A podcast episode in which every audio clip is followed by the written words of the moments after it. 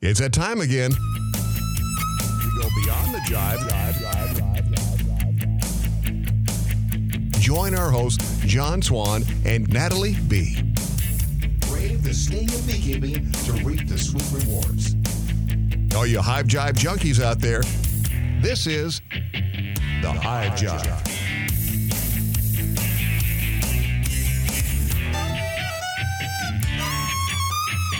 Well, hello again.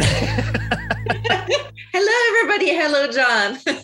Welcome back. Uh, we did take a tiny little hiatus last week, and instead of doing a beekeeper chat, we put out a little touch base kind of uh, discussion to see where everybody was at, how they were feeling about things, any suggestions, and also to uh, shamelessly ask for advice on different content that you would like to hear questions that you may have, things that you would like to hear us discuss.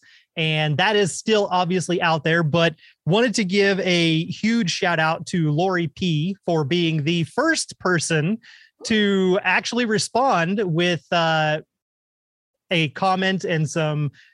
Uh, I, I was gonna. I keep wanting to say creative response, but um, with suggestions. That's it. There we go. Brain is eventually going to kick into gear and start working. Um, to respond with uh, her thoughts and feelings on the show and with suggestions, and we greatly appreciate that. And so, just for shits and giggles, I sent her a Hive Jive shirt. so, so thank you so much, Lori, for doing that. We greatly appreciate it. And everybody else, um, if you have not already sent in your thoughts and feedback and comments, then please do so, and uh, just keep that in mind in the future that you know, sometimes there might be some freebies and little prizes for people that uh, that are the first to respond. So woohoo! Um. So today we have a discussion, and we are just going to dive straight into it because it could be. Um, I don't know. The article is lengthy; it's about twelve pages long, but yes. the discussion could be, or maybe not. I'm not really sure. So, we're going to jump into this and we're going to talk today about the nutraceutical values of honey and its contribution to human health and wealth. And this is an article that was in the uh, category of nutrition and metabolism. And I will actually post this in the comments, or actually, I'll post it in the, the show description. I think I can do the PDF version of it as well. So you can just click the PDF and download it, but I'll also have a link in there that you take you directly to the site so that you can all go through and actually read this for yourself and then maybe circle back to the conversation um, or just kind of see what you think about it.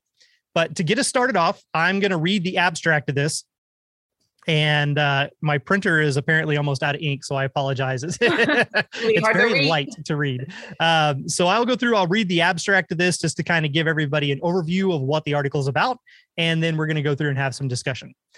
So, are you ready? Yes, I am. Okay. The abstract for nutraceutical values of honey and its contribution to human health and wealth. The use of natural honey Uh, as a nutraceutical agent is associated with nutritional benefits and therapeutic promises. Natural honey, honey is widely adapted. Apparently, I can't read.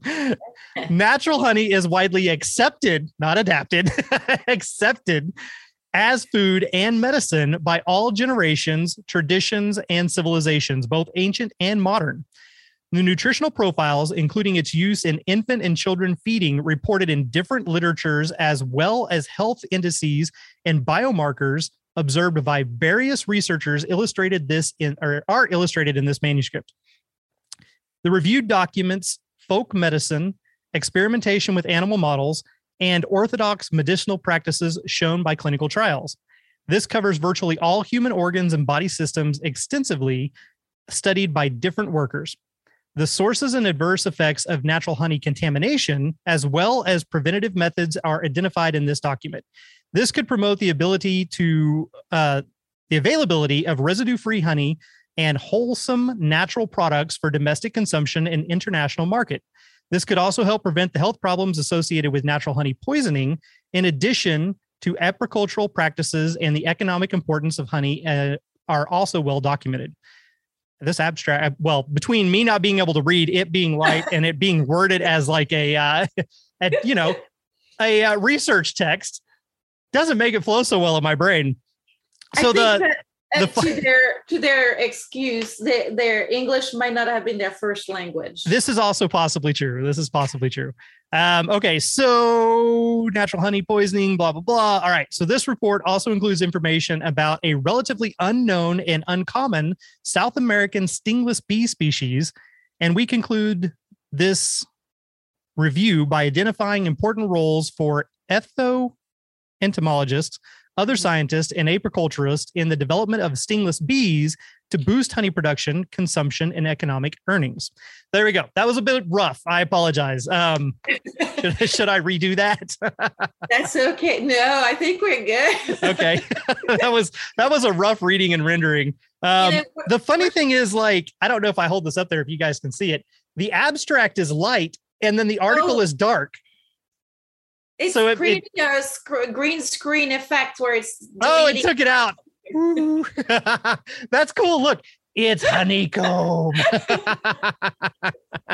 Let me. Uh, I forgot of you that- cannot see what's going on, the parts of the writings, the titles, and the the bigger parts, when uh, John is running it over in front of the uh, camera, it's disappearing into the Hive Jive background. So it's kind of making a cool effect.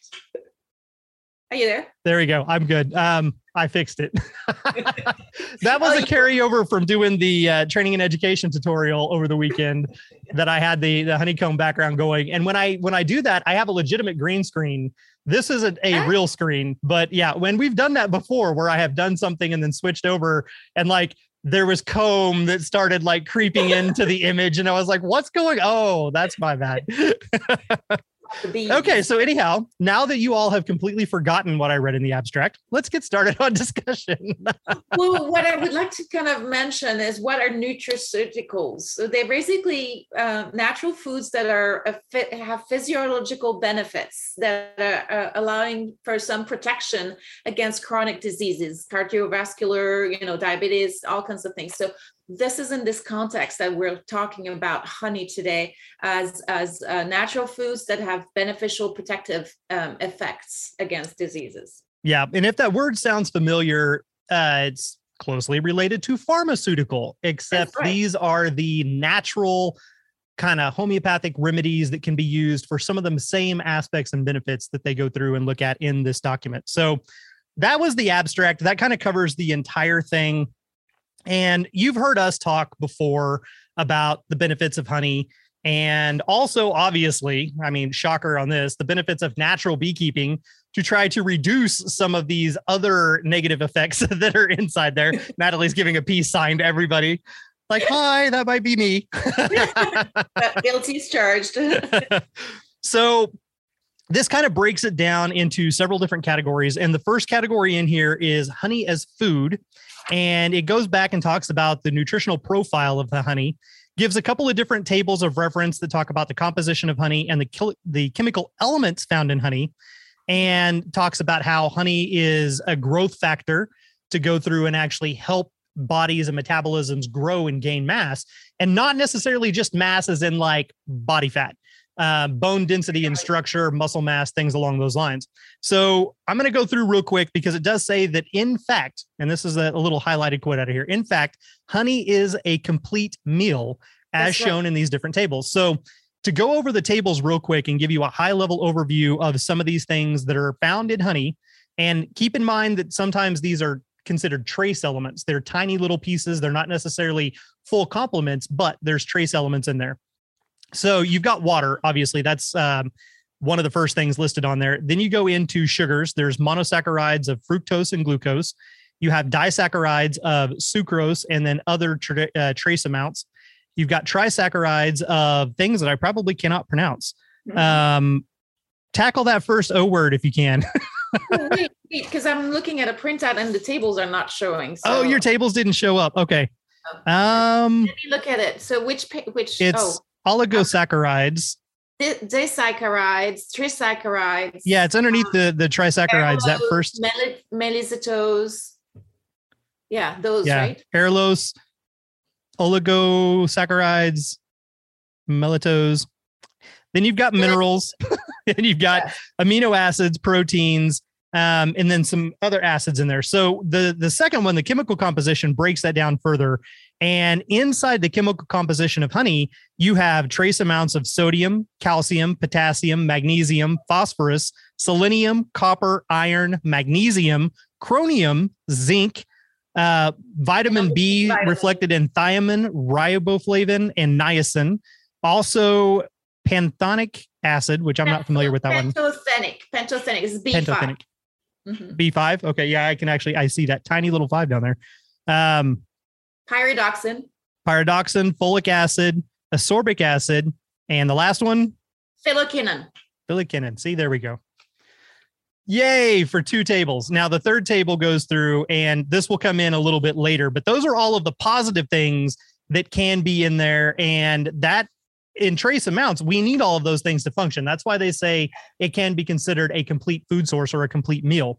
The third table that they represent are other chemical elements found in honey. Now, these chemical elements will come into the discussion later when they talk about things that shouldn't necessarily be in there or in large quantities can cause harm. These are things that are sometimes pulled from the atmosphere, from mm. toxins and pollutants in the atmosphere, from pesticides whenever the bees come into contact with those.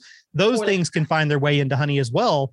And those consist of aluminum, arsenic, barium, boron, bromine, cadmium, chlorine, cobalt, fluoride, iodide, lead, lithium, uh, molybdenum. Molybdenum. molybdenum. I don't know what that one is. Nickel. I don't know either. I don't either. Um, nickel, rubidium, silicone, strontium or stron- strontium, Mhm. strontium, sulfur, Strontium. Vanadium, and Zirconium. zirconium. Um, a lot of those things you your body does not need, and your body does Well, not some of them appreciate. are toxic. Yeah, some of Yeah. them are downright toxic. Like yeah. lead, arsenic. arsenic. Yeah, add some old lace in there and you're good to go. So those are all the different things that can be found inside of honey, and that that's why honey can be this miracle food. And I had read at one point outside of this article that basically, if you took a one of the Asian, I want to say it was Asian, not Mediterranean specifically. If you took an Asian diet that consisted of a healthy rice, not necessarily a white rice, but like a healthy, darker, long grain type rice, and Unre- mixed it with honey, Mhm. you would literally have an entirely complete food source. The also same thing applies to honey and pollen. When you Mhm. mix the pollen in there, you're adding way more of some of these trace elements that can be found in there. So it makes it even more beneficial and nutritious for people. Now, There's It's also- that, you know, like oh, um, people that cannot eat anymore, that have that are getting weak, uh, elderly people that have issues, gastric issues or whatever. They will be fed a diet of honey uh, only, and that's what will sustain them and and keep them alive. Yeah, and that, that's actually one of the things that they point out in here is that some of those benefits of honey, it's a source of antioxidants, it's a source of prebiotics and probiotics. It can be used for gastric um, and digestive absorption. So, just exactly what you were saying, it can go through and it can help out with some of these internal issues that are happening. Oddly enough, and this is one of the things that sometimes kind of sounded counterintuitive to me, but honey can actually help with things like ulcers, even though honey is acidic in nature. You would not necessarily put those two things together, but it can actually go through and it can help with ulcers because one of the things that it does is it provides a food source for some of the beneficial bacteria that's already in your stomach. Plus, it provides a pre and probiotic of its own to go through there, and it can also naturally kind of coat things. Right. Also, honey does what? It pulls and absorbs. So it can pull toxins and bad bacteria away from things as well. So it has like this multi-pronged approach to everything that honey can do, depending on how you utilize it. Yeah, no, and the I do use it whenever I have um some kind of acid reflux or, or I can tell I've got some, you know, I had too much pizza, whatever, then I will get some Mm, honey. Yeah, I know. know. Not to do that, but when I do, and if that kind of pizza specifically doesn't sit well with me, uh, and I feel like I've got acid uh, come in, you know, I, I will definitely go with actually a mix of honey and uh, raw apple cider vinegar is what I do. there you go. Uh, Both acids. Right, but you're trying to turn off those pumps that are, Yeah. you know. But it's uh, it's counterintuitive to your head though, because you're like, I'm having acid reflux. I should Yeah. not take something that's acidic. But in those Absolutely. instances, those things help. That's right. No, it's, So- a, it's kind of a miracle um, food and nutraceutical. It it absolutely can be. Now the the one thing I'm going to touch on this one aspect real quick, and then I'm going to come over to a thing where I actually have a question. So the last little aspect in here, when it when you're talking about eating it and your metabolism and things like that, is the use of honey for performance and exercise. And whenever you're going through and you're doing anything like that, you know, people are always taking stimulants, uh, drinks that go through and give you caffeine and give you sugar and kind of get you up and get you going. And then anybody who's a professional athlete or anybody who trains and works out hard, they have recovery drinks and shakes and things like that that they'll take to go through and help stabilize what your body is burning off when you're doing those exercises. Well, under the exercise and athletic performance aspect of this, they do say that the data obtained from the sports and nutrition and exercise laboratories of one university showed that honey can be used effectively instead of glucose for Mhm. energy replacement during physical exercise. And they did these. Sorry, go ahead. Oh, I was gonna. I, I'm sorry. I'm just jumping in because it has both glucose and fructose. Right. So the aspect of that is when they did the trials, they gave people honey or they gave them a glucose syrup, and that was it. So you had honey, which can have different mixtures of fructose and glucose, also dextrose and some other things in there as well, sometimes sucrose. Um, and you have all this this different levels and mixtures that create a different dynamic inside the body. Whereas just the glucose syrup on its own has a very specific burn rate. And when they go through and they talk about that, they say that honey is beneficial in regards to this because it releases fructose slowly into the bloodstream and produces a sustained energy boost and maintains homeostasis. Right. Glucose is fast burning. You take it, it gives you an immediate ramp up, and sucrose does the same thing. That's why when you eat sugar or candy, like a candy bar, you get that big rush, but then you have a crash. And what they're talking about here is that fructose, it is slower to absorb through the system, so it gives a more sustained and prolonged effect. So they go on to say that the other major component of natural honey, apart from fructose, is glucose. And it was found that fructose and glucose are ketose and aldose sugars, respectively, Mhm. with chemical structure differences and consequently different patterns of metabolism. Despite both of these being monosaccharides with quick burning tendencies, it is important to note that glucose is rapidly metabolized for absorption into the bloodstream to provide energy. On the other hand, fructose absorption is slow and will continue to sustain the individual with energy while the glucose mostly burns out immediately. So, having those two things together had a synergenic, synergenic effect for the individual. Now, the correlation that I wanted to draw to this is honey crystallization. So, Oh, yeah. honey that has higher levels of fructose crystallizes faster. Mhm. And if you've got honey, like for instance, Tupelo honey, doesn't crystallize. It I've never seen it crystallize. I've got some still in containers that's still liquid. So you have some honeys that have different ratios of things in them that will cause them not to crystallize. And you've got other ones that do crystallize and crystallize very quickly. Um, one of the honeys that we would get back there in Texas, back uh, I was gonna say here, and I can't do that.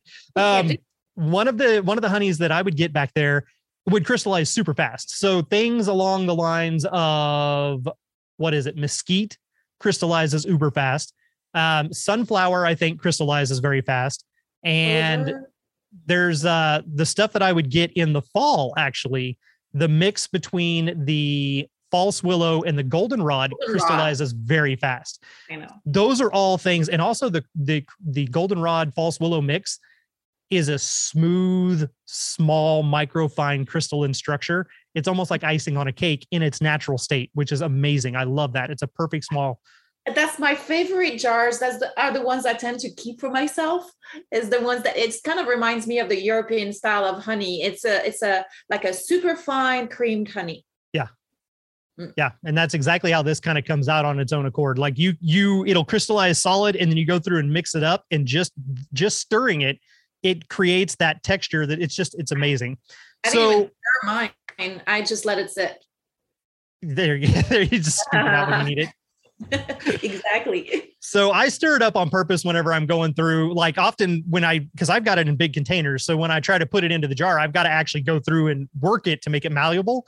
And in doing that, once you get it into the jar, it kind of keeps that malleable consistency where you can scoop it out really easy without having to dig into a solid structure. Right. So, but my my parallel there though is that could also be a good way to naturally indicate to yourself which honeys have more fructose and which may be better at providing that sustained energy boost and that long drawn out because it's still going to have trace amounts of glucose in there but it obviously has more fructose or it would not have crystallized as quickly as it did. That's a good point. Now that makes it uh, so that the one the ones the honeys that are crystallizing the most in theory would be best for exercise recuperation and, and just kind of a replenishment of your muscles and, and slow burn of calories. Yeah. See, there we go. Yeah. Something that from the past that I can tie in there and, and make that make sense. Um, so my question though comes up to this next paragraph right after all of that, where it talks about child nutrition. And oh, yeah. it goes through this one and it talks about a few things in there that apparently there were some studies in New Zealand.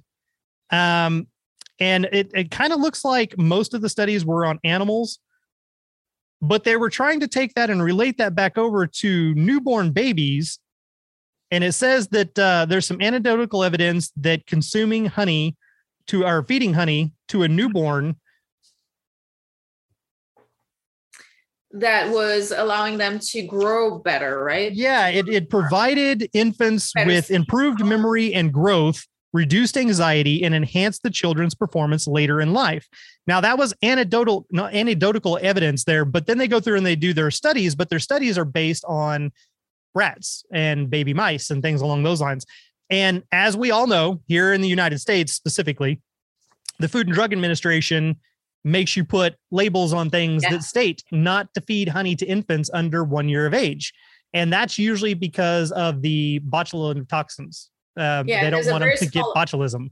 Mm-hmm, there's a very, very small risk. And so to cover, you know, that risk and, and make sure that nobody gets uh, their infant sick with that very, very toxic, nasty toxin, um, that that uh, caveat is put on on the honey bottles. But in other countries in africa and other places that's not necessarily um, uh, a caveat that's published and and some some some people will use that to allow their children to grow fast the risk is very small right? So well and also botulism the spores that cause botulism after a year old the body has already developed an immunity to that where it can actually combat it and fight it off. That's why adults, it doesn't bother adults at all, but it does hurt newborn infants because their metabolism and their immune system have not fully developed. And so you don't want to necessarily kind of interject that in there. If you mm-hmm. think about it though, and this is one of the things that as they grow and they develop and as they start moving forward,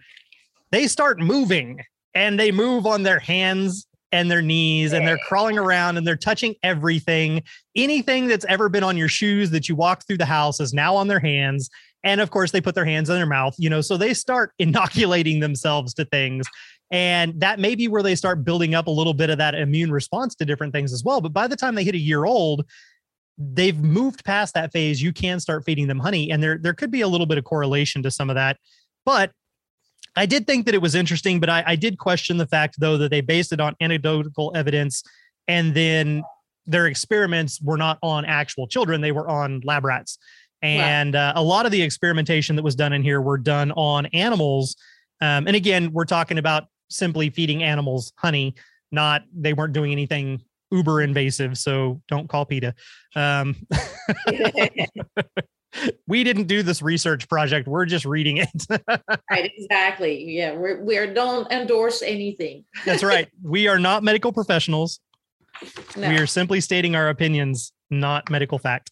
Well, and we're um, discussing this article as well. That's uh, there's another paragraph that's talking about digestion, and we talked about it a little bit, but I, I, I guess part of it is that um, it's it's just kind of uh, pre-digested, and and you touched upon it as well uh, the prebiotics and the difference between the prebiotics and the probiotics. Everybody's talking about probiot- probiotics, lacto, you know, bifida, bifidobacteria and lactobacilli and, and all that good stuff. And there's even supplements that you can get. You find that in yogurt, you can find that in kefir and all kinds of things like that. The prebiotic is basically food for the probiotics. So you're kind of um, seeding your your gut with things that are going to be favoring those probiotics and and that's what honey does as well. So it's kind of a it works in conjunction in conjunction with all those um, supplements that you could be taking or any yogurt and all, it reinforces the positive impact on your gut uh, flora um, and and honey is a great way to to help you have a good digestive system according to the article but that i believe in that as well my for myself anyway. Yeah. Well and it it does you know you've got to be able to both introduce the beneficial bacteria but you also have to provide the beneficial bacteria a good food source and having that ability in there helps negate some of the other aspects of the fact that yes when you're eating honey you are still eating sugar so right. even though it can be considered a complete food that would not want to be the only thing that you actually consume because if you did then the body's going to start storing that sugar in other areas that you don't want it to do so right. um, but yes it, it has these good benefits that go through and actually help with the digestion system. And part of that is because it is both providing the the bacteria and the food for the bacteria so that you get the pre and the probiotic aspect of that what blew my mind is how much of an impact, positive impact it, seems to have on calcium in your bones and and you know preventing things or or mitigating things like osteoporosis and and bone loss but also anemia uh, it's got it's got a lot of uh, um, it helps the blood being basically uh, protected and um, richer and i guess you know when you're talking about anemia you're talking about loss of iron um, and it also helps and stimulates and increase the production of antibody during um, immune responses. So when you have like you know viral infections or things like that that helps you with that as well in conjunction with the positive effect on the blood um, itself yeah, and there's there this does actually touch on it, and I can't find where specifically at the moment, so I can't quote it. I think it was around the area of the. I have somewhere I have misplaced a page. Um, I think it was around the area where we were talking about like the exercise benefits and stuff. It goes through and it does talk a little bit about certain aspects of things like anemia, like you were talking about, but also people that have blood sugar levels and glucose problems and how honey and the fructose don't necessarily impact that and cause a negative response and can actually be used for individuals who are potentially like hypoglycemic and mm-hmm. in some some yeah. areas diabetic because of the way that it re- it affects and reacts with the body right um, and I don't know where I stuck that page now because I think I stuck it under well, my conclusion. but that as well. But it's in yeah. there somewhere. Um, it has a leveling effect, a balancing effect. Yeah, um, it helps. It helps keep the glucose levels sustained and mm-hmm. uh, keeps it in stasis, which is a good thing. Um, it goes on and it also talks about the medicinal and medical properties of honey. And mm-hmm. it talks about immunity, like you just mentioned. It talks about oral health and how fantastic. Yeah. Yeah. Going through and eating honey can actually go through and help with all kinds of different things inside the mouth, both from from things along like canker sores, whenever you actually have an ulcer or an open wound, it can go through and it can help with that, but it can also help with the bacteria that form around the teeth mm. and mm. could cause harm.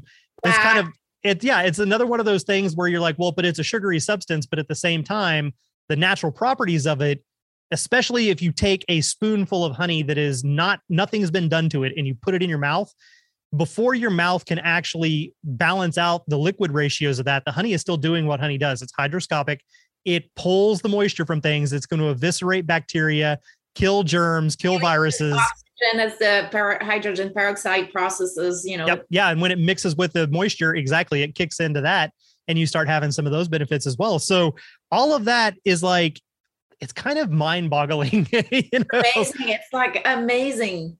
Um, I, I, it's one of those foods that has the most benefits to humans and and um, animals in general. I'm guessing, but mostly in our case, it's it's got the most benefit, the most nutraceutical benefits, as it's the superfood of superfoods, as far as I'm concerned. Yeah, and uh, they do in the in their introduction, they do talk about how it's mentioned in biblical literature across right. multiple different cultures and the the quran actually has passages in there Um, the Bible has things in there. Like Oh. there's all these different mentions about honey and why it is good and why it should be used.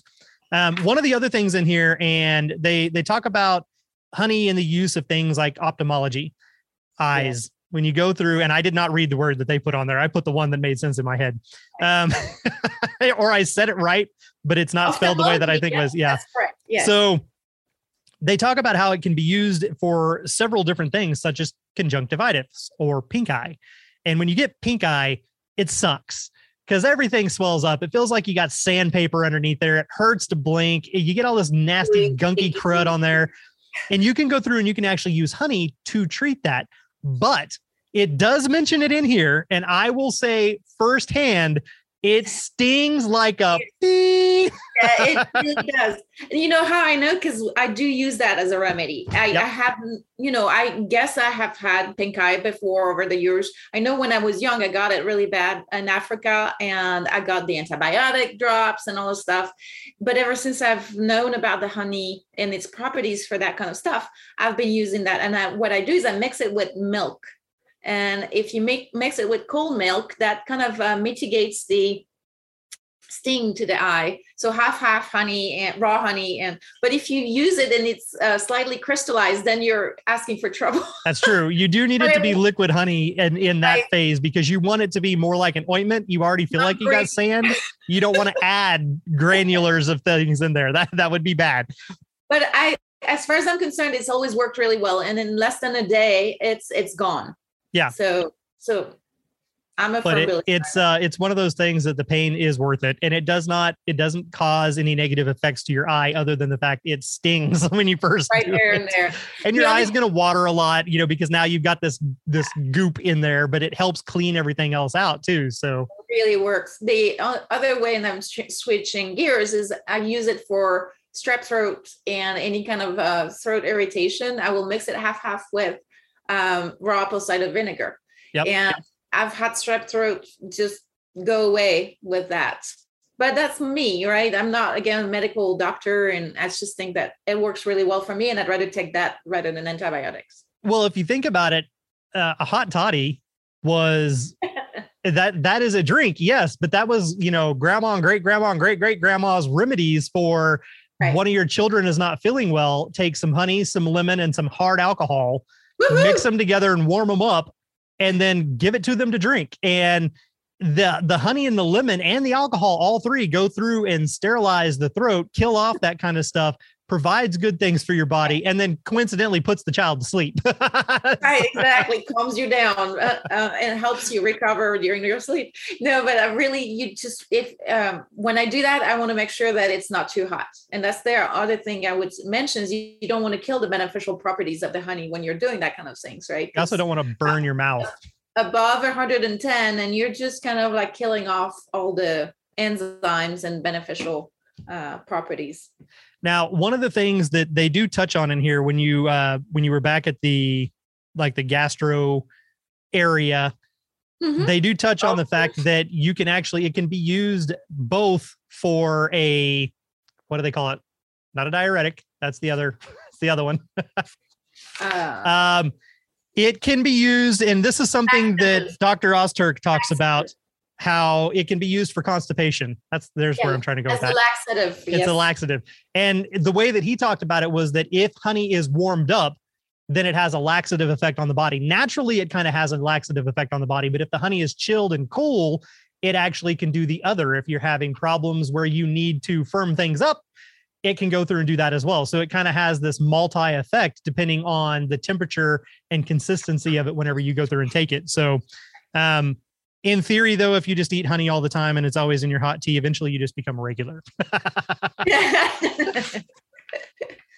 yeah. I said that because I, I I am one of those people that's like I would like a little bit of hot tea with my honey. well, I, that's too much. When I put honey in anything is too much, but that's okay. you know, the other aspect of it, of, there's a book out there called The Honey Revolution, and he talks about all the beneficial aspects of honey on your brains. That's not in this article, but uh, basically, it was saying if you take a couple of teaspoons or tablespoons of honey before you go to bed, it will help feed your brain, which otherwise gets bypassed. But I mean, it, it bypasses things like the liver and and, and that are very um, taxing on the glucose and, and that you're getting in your body and so when you sleep your brain tends to if you don't do that your brain tends to be starved of nutrients and and that's kind of uh, leads to issues later down the road with um, neurological issues um, lack of sleep you know insomnia and things like that.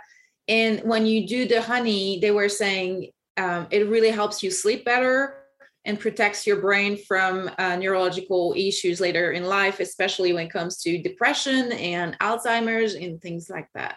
I I do that, and I will tell you that I sleep much better when I have my two tablespoons of honey. So I don't know if it's. Do you think that? Do you think that goes back to the difference between the fructose versus glucose, where you've got that yeah, sustained, mm-hmm. drawn out, it's not being burned off immediately and metabolized? Yes I do not remember what the exact processes are with the liver and how it consumes and um, fructose, glucose, all that stuff. But it does have to do with with that. And I think that um, honey tends to uh, cross the honey, the blood honey, um, blood bread bar- barrier, um, and so it's more directly absorbed by the brain, kind of a thing. I did manage to find the part where it started talking about diabetic patients and things. It's under the metabolic and cardiovascular effects. Right and it uh, it does say there that honey has been shown. It has been shown that honey intake. What is that word? Which I am not familiar with that word. Um, anyhow, I'm a, I'm taking it that it, it has a mitigating effect on risk factors, yes. but that's I don't know what word they're using in place of that. So um, it has been shown that honey intake can have a mitigating effect on risk factors of metabolic and cardiovascular diseases in patients, and that healthy individuals, um, patients and healthy individuals, unlike refined sugars, diabetic patients can safely and harmlessly eat natural sweet sugar, quote, fructose containing honey. They say product, but honey yeah. as and a natural they, product. And they even recommend it for the treatment of diabetes, mellitus, bronchitis, mycosis, and throat aches. What really struck me in that paragraph is also with the adulteration of honey, you have a lot of um, uh, honey that have been blended with syrups, including that golden syrup, which is really rice syrup. And people that do not know that and who are absorbing a lot of that kind of honey are actually doing the opposite and that leads to um, obesity, that leads to uh, hypertension, um, hyperglycemia, and all kinds of bad stuff. Whereas if it's honey, uh, actually raw natural honey, that's going to have the opposite effect. So that's something to keep in mind. You really want to know where your honey is coming from, and you want to make sure that it hasn't been adulterated and and um, changed and mixed, blended with any kind of syrups. Yeah, and that is, I mean, that's a challenge regardless it, just from a beekeeper standpoint mm. educating the public on why they need to do local even if they're not specifically doing yours if you mm-hmm. can teach them how to identify and spot real honey and one of the major ways of that is if it's in a major box chain store a lot of times it is mixed and blended and then often that's where your adulterated honey starts coming into play because they're trying to flood the market with something. They make it cheaper for them, mix it in. Honey has a strong enough taste and consistency that it will overpower the flavor of something like a corn syrup that doesn't really have a flavor to begin with. And you'll still end up with the same color, texture, and flavor, even though the majority of it is now corn syrup. So it is very important to go through and educate consumers and individuals on where to get honey, how to know, you know, if you know your beekeeper, then you have a better idea where your honey is coming from. If you can go out and view the bees or at least the area, you know what type of practices they do. If they are a natural beekeeper, um, then it goes into this other section of the possible adverse effects of natural honey. And mm-hmm. all of those things come from contamination. And it can be mm-hmm. contamination by antibiotics, pesticides, heavy metals, and other toxic compounds that are, again, absorbed from the air they come into mm-hmm. contact with the bees when the bees are foraging. Um, things that people put into their colonies, be it on accident or on purpose, or people actually adulterating the honey itself with other compounds and things to put in there. And out of all of those things, when we read that table about the bad stuff, the two things that were found in there that caused the most issue and were found in the highest levels, the top one was lead. Yeah, I know. That's uh, and it they were saying it's it comes mostly from environmental um, uh, contamination, all extraction, the uh, exhaust from cars and pollution. Um, there's all kinds of ways that lead can get in, but there's also when you're extracting the honey and you're using specific type of containers, you might have some contamination. Um, I, I don't think it was with necessarily uh, lead, but other heavy metals. Uh, so Um, the Yeah. aluminum so when they they talk about aluminum and i think zinc um and zinc is not necessarily you know we we do need zinc in certain forms and it does help with your immune system but uh, a lot of it comes from the containers that are being used because if you're using like again honey is acidic and honey has a corrosive effect on metals so if honey is stored in a metal container or if you've even noticed like the old lids and jars they'll start to rust if those rust particulates get down inside the honey or if the honey slowly eats away at the galvanized tin that you've got this stored inside of you then get tin and aluminum and zinc and things like that that are then absorbed into the honey. That can cause a lot of problems in and of itself and that oftentimes happens in countries where they don't necessarily have the money to have the higher end products or higher higher end mechanical things. They reuse containers that they shouldn't use or if they did ever get a hold of an extraction unit they hold on to it forever because it may be the only one that they're ever going to have or see. And so it may not be in the best shape and condition and the mm. honey can actually pull some of that stuff. So storing your honey even if you store it in a metal container it is going to over time leach out these different heavy metals from that container. So storing it in glass is preferred. Storing it in plastic as long as the plastic is free of all the other chemicals that you don't want to consume Right. those are better options for those instances So that there was one uh, of those elements, chromium, uh, that was kind of uh, associated with stainless steel containers, and that kind of raised my my hackles because most of the um, bulk honey is stored in stainless steel containers, you're right And- giant massive vats Mhm. and sometimes for a long time. So really, that kind of really um, made me think the only way I can really know how much or minimize the amount of heavy metals in my honey is to really produce it myself. Right. Well, and if you if you look at a commercial operation, so that brings up a great point. I have had the luxury of touring several major operations, and you've got storage vats, you've got mixing vats, and then you have the initial extraction vat where everything goes down into it. And all of those have a mixing capacity, so it's Mhm. moving, and it also has a heating capacity. And those heating elements are metal coils. So they're in Mhm. direct contact with the actual honey, and you're heating up the metal, which is going to then release things, and the honey is going to be able to absorb that. And then over time, just setting inside those containers, the piping that goes from each container all the way over to the actual bottling machine, it's all metal.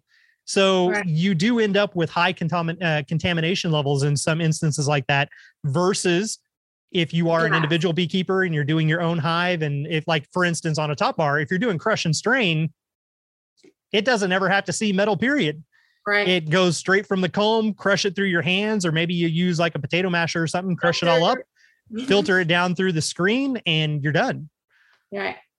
No, and and and that's definitely something I wasn't aware of stainless steel being potentially a, a leaching contaminant um, problem. So that was very enlightening to me.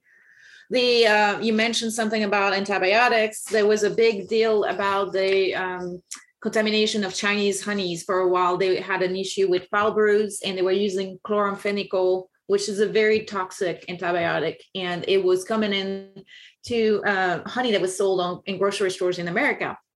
We don't use it; it's not allowed, but yet it was yeah, it was there in the honey because there was a mixing of imported honey with the the the honeys that were sold in the grocery store. So that's something to keep in mind. yeah and that's something that uh, the, the layman probably would not necessarily consider or think of antibiotics being inside the honey not not natural antibiotic properties because honey does have natural antibiotic properties but actual antibiotics like vaccinations and things that you would get for yourself drugs that you would take to go through if you had some sort of bi- um, bacterial infection anything like that those type of chemical synthetic antibiotics are used in beekeeping and in years past it was used to treat even things like nosema you could go through and you could actually give the bees an antibiotic to go through and help fight that bacterial disease and, and get rid of it. And it can be used in some other instances too. So those are, you know, anytime you're feeding anything to the bees, especially if you're mixing it in with the sugar feed and you're feeding it to them, it's going to find its way at the very least into the wax. And if it gets That's into the wax, after a certain point, the wax can become super saturated and we'll leach it back out into the honey because, again, the honey is hygroscopic and absorbs. So, which kind of links to some of the discussions I've had on the natural beekeeping corner. And I wanted to mention in this article, especially the arsenic. You, you hear a lot of people tell you, well, we use oxalic acid for treating because it's found in honey, it's naturally found there my whole thing is that you can also find arsenic in there. Does it mean that you should increase and pour arsenic into those hives? Uh, you're going to find it in your honey eventually. And if not, at the very least, it's going to have a toxic effect and an accumulation effect on the bees, right? So uh, just that's also why we're supposed to remove the, the honey supers when we're treating with oxalic acid. Yeah, you're supposed to remove the supers with, with the exception of formic acid.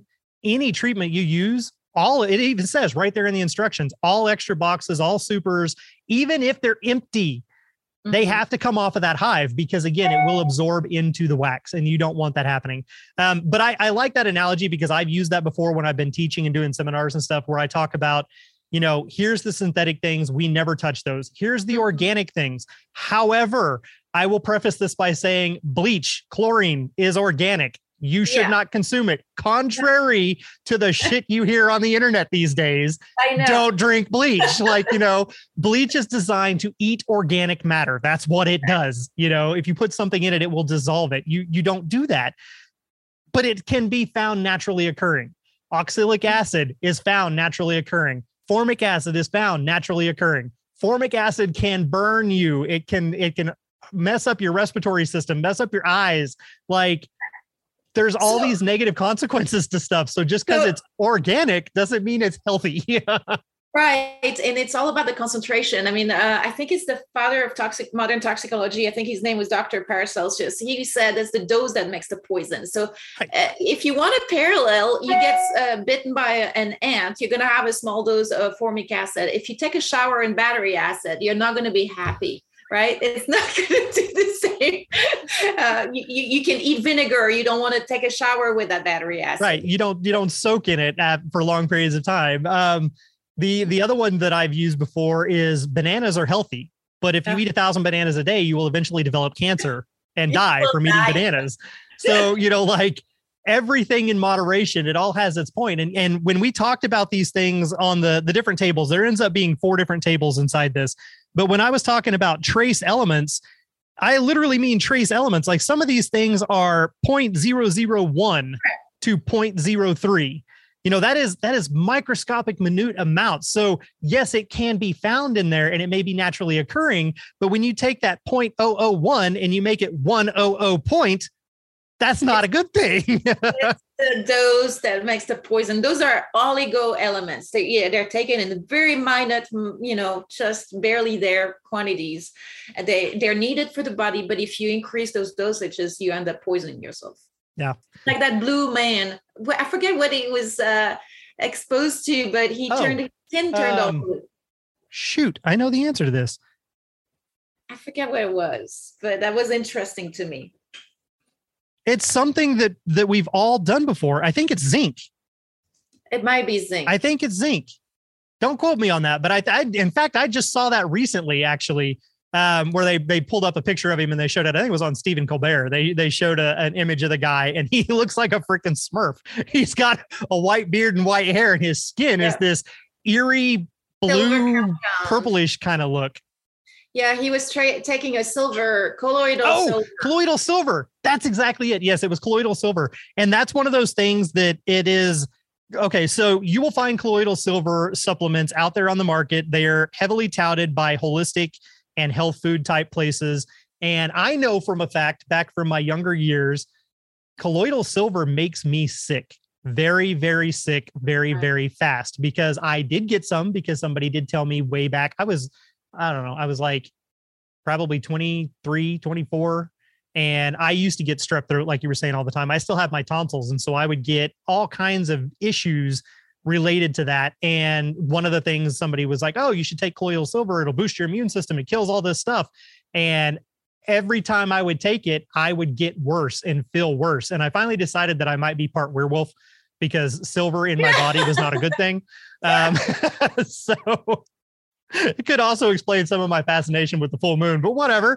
Um, no, it's uh it was yeah, it's one of those things and it does come back around and, and makes a resurgence, but that's what he did. You know, a little bit of something might be good in small quantities, but in large quantities, in his case, he's still alive, but he's permanently blue. His skin pigment is now well, he's different. Not alive anymore. He's died. Did he die?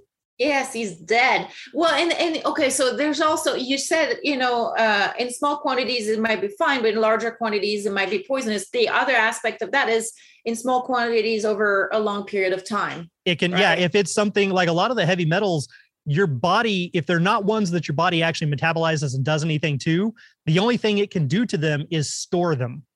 And mm-hmm. yeah, you had a little microdose here, but then another microdose and another microdose, that store builds up until you actually hit a toxic level stored inside your body. So that can also be another point. I did not realize he died. Oh my God, I'm so sorry. I'm yeah. sorry for every, I didn't, I was not trying to make light or make fun of a situation where somebody had passed away because I did not realize that he had passed away. I just knew I just that he was found out. blue. Yeah, I just found out myself. I was looking it up online. So did he die from that or did he die from something they didn't say it was directly related. He had um, a heart issue after pneumonia or something so okay. i don't know. Yeah so maybe not directly correlated with that and and apologies to his family and everybody else because that does definitely suck. Um yes. yeah. In fact i've got a episode that will be coming out later today that talks about how stuff like that sucks. Right. Oh. I had yeah. to do two episodes because the first one was such a bummer. I had to cut everything else out of it. I was like, there, you can't transition and segue from this over to that. So this just has to be its own thing. And then that'll be its own thing. It was supposed to be just one episode that was going to come out and be a standalone. Um, it's not part of the previous seasons. It's not part of the upcoming next season. It's just a little in the middle thing that'll be released out there on the main platform for kind of catching you up and looking at 2021 and then looking at 2022 and um, where where I'm at because the people that listen on Patreon, yeah, you guys have got to hear little stories and little snippets here and there, but uh, the rest of the world who just listens to the main podcast itself, some of them don't even have any idea that I'm not still in the state of Texas. Yeah. so I was going to give a little bit of an update, but um, for whatever reason, when I started writing that one, I, I felt the urge that I really needed to talk about some of these other things. I don't know, might have been therapy. Um, and so I had an entire page. Man, it's a it's a somber one for sure. I got done and I was like, well, that's gonna bum everybody out. I gotta do something a little bit more cheery, yeah. yeah. So uh you can there you go. Look forward to that later. Oh, actually, no, this comes out on Wednesday. So you will have already heard that. So I guess I should say sorry at this point. sorry, not sorry. There's a message in there, damn it. Uh, let's see. I think that was really that was where all the different things that I had highlighted. It, it kind of ended with the uh, the adverse effects and how a lot of that stuff is man-made or you know chemical pollutants or toxins and toxicity levels that are again it all comes back to us and being our own worst enemy with some of that. There's one thing i wanted to mention that was a little bit talked about uh, at the end of the article was how um, uh, honey production can be used but apiculture in general beekeeping in general can be used as a source of income and um, actually deforestation right? Yes. and that kind of links to kind of the work i've been doing with africa and and, and refugees. But uh, basically the the it's the um, the honey uh, the beekeeping is an untapped resource in those countries in Africa, South, South America, a little bit less, but in Africa, there's a lot of potential that's been untapped and that can um, help uh, prevent, the, in, they tend to burn forests to grow cultures and provide um, fuel and uh, supplies for cooking and if you use honey you have less need to you have more of an incentive to protect the forest and the biodiversity of the area. Uh, and that also helps with the production of fruits and, and food. But also you can use the honeybees themselves and the larvae as a source of protein. And it can be done with very few uh, it's not a difficult it's not an expensive endeavor. It can be done with almost next to nothing in materials and um, in africa because it's so successful. You can potentially do it with um, less um, education as well um, because the bees are have been left to their own devices and they haven't been treated and weakened by the treatment, so they are more naturally resilient to uh, diseases and varroa mites. They have them, however, because um, Les Crowder always mentions um, uh, in Jamaica, they never had the money to spend on the treatments. And so they kind of let their bees do what the bees do and they don't have those same problems with the mite infestations and and collapsing of the colonies. Uh, the, the bees have been able to develop their own mechanisms of defense against the issue. So it's the same in africa and um, but there's a huge potential for um, for um, food production um, um, income making uh, food security, but also they were talking about the sting, stingless bees and saying that how these were actually the best honey producers. So that's something that's been always kind of interesting to me, and I'm, I, I want to see if we can. Well, okay. So on that note, and I may not be as educated on this, but I did make a note of that, and I'm glad you brought it up because that was one of the first things they talk about it in the abstract at the beginning and then it is in the conclusion of this. Right. Um, and I will read the conclusion to everybody as well here in just a moment. Uh, before I go into the stingless bees, though, when you were talking about the deforestation and stuff, it it talks about here.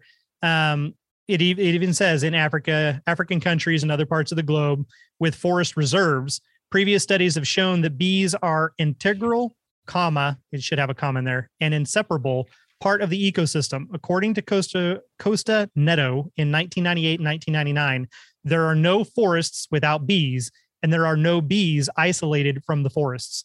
So it, it all kind of goes hand in hand. And that is also that's their natural habitat. That's where they live in the hollows of trees. Um, the the trees themselves, and we didn't really touch on this, but when in it, it talks about it in the conclusion. The bees don't just get their food source from flowers they also yeah. get pollen from trees and they can get it from aphids that actually feed on certain trees. And then that's honeydew. And mm-hmm. honeydew also has a lot of the same medicinal properties as some of these other things in here. So, on their conclusion, and then I'm going to come back to that stingless bee part. The conclusion states the intake of honey as food and medicine resulted in high nutritional benefit and therapeutic promise. The biological or, or the botanical origin plays prominent roles in both the bioavailability of natural honey, phytochemical compounds, which can consequently has effects on the biological activity of honey. However, introspective of the floral source, such as the variety and number, mono, polyfloral, or blended, the honey type, such as blossom, honeydew, manuka, or non manuka, and the concentration, such as diluted or undiluted, and the type of bee, stingless or stinging all contain antioxidants and exhibit various degrees of biochemical activities attrib- attributed to natural honey potency and value as a new I should just give up. Nutraceutical. Yeah, that's the, the whole title of the article. Nutraceutical agent. The sources and adverse effects of natural honey contamination identified should be prevented. This could be this could promote the ability availability of residue free honey and wholesome natural products for domestic consumption and international market. This would also help to prevent health problems associated with natural honey toxicity, especially the most commonly encountered one, which periodic table is PB, which is lead. That's right. Um, so, lead poisoning. Apicultural practices should be encouraged and beekeeping increased, especially in countries with an avalanche of forests. This will increase national honey production worldwide and boost the availability of honey, which is a, adjudged an important substitute of refined sugars and conventional medic medicine? Medications medicaments that's not what it says medicaments is what it says. It's a Um, French word. It means medication. Drug. oh, so they're French. This is the that's the problem.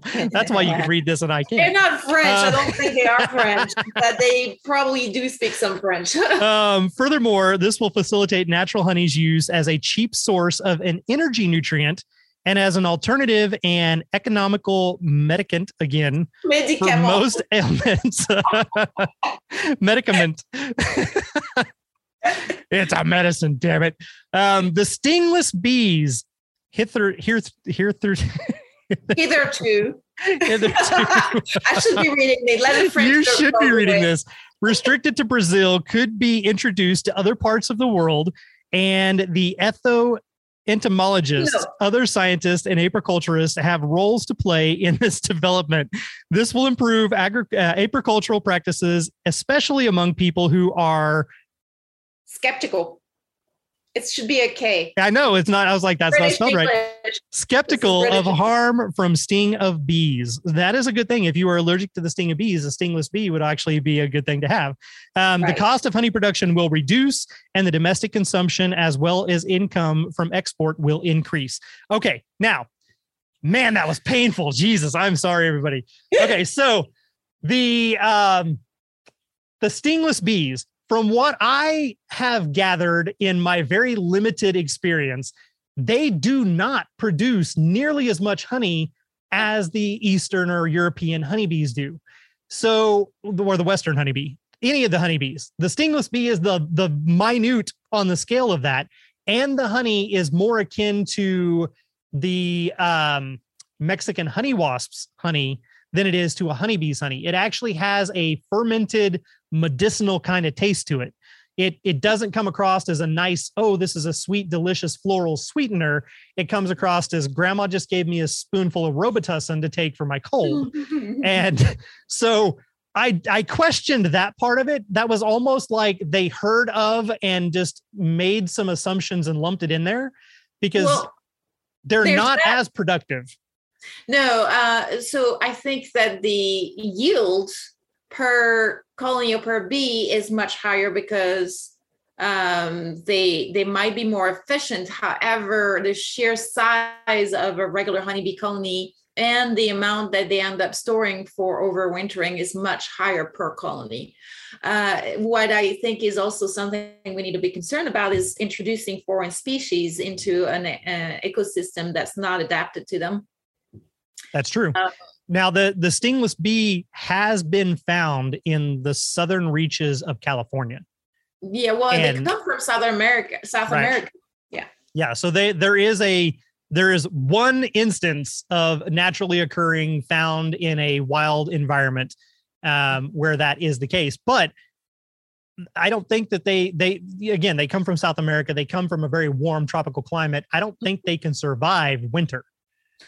No, in most areas, probably not. Although this being said, uh, the Mexican honey wasps, which are probably about the same size, um, they do really well in their paper nests, and they overwinter without any problem. In Texas, in Texas, but then and there's a kind of a dividing line where once you hit Austin and start going north of Austin, you don't hardly ever see them. But south of Austin, you run into them all the time. And we would get calls where, hey, we've got bees in a tree and we need you to come remove them. And, and it would be a giant honey wasp nest. And they're very beneficial. They're an amazing predator of other nuisance pests that actually eat and destroy crops and cause diseases for crops. So farmers love to have them. And Mhm. if you can take it down and put it out there, go for it. But they are tiny little suckers. They can fit through your bee suit, and their Yes. sting hurts way worse than a honeybee. this being said, they're a lot more docile. You really have to go and antagonize them for for them to want to attack you. Because Cutting their nest out of a to them tree usually does Yeah. the trick.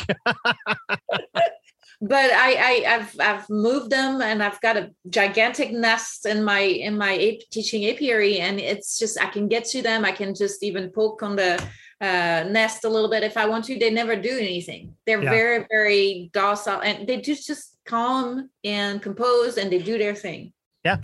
Just leave them alone. but yeah, I know better than not. I know they can get through the bee suits. Yeah, don't be a dumb kid and throw rocks at it or poke it with a stick because that's when bad things happen. Um, and again, apologies for for my my lack of reading apparently today.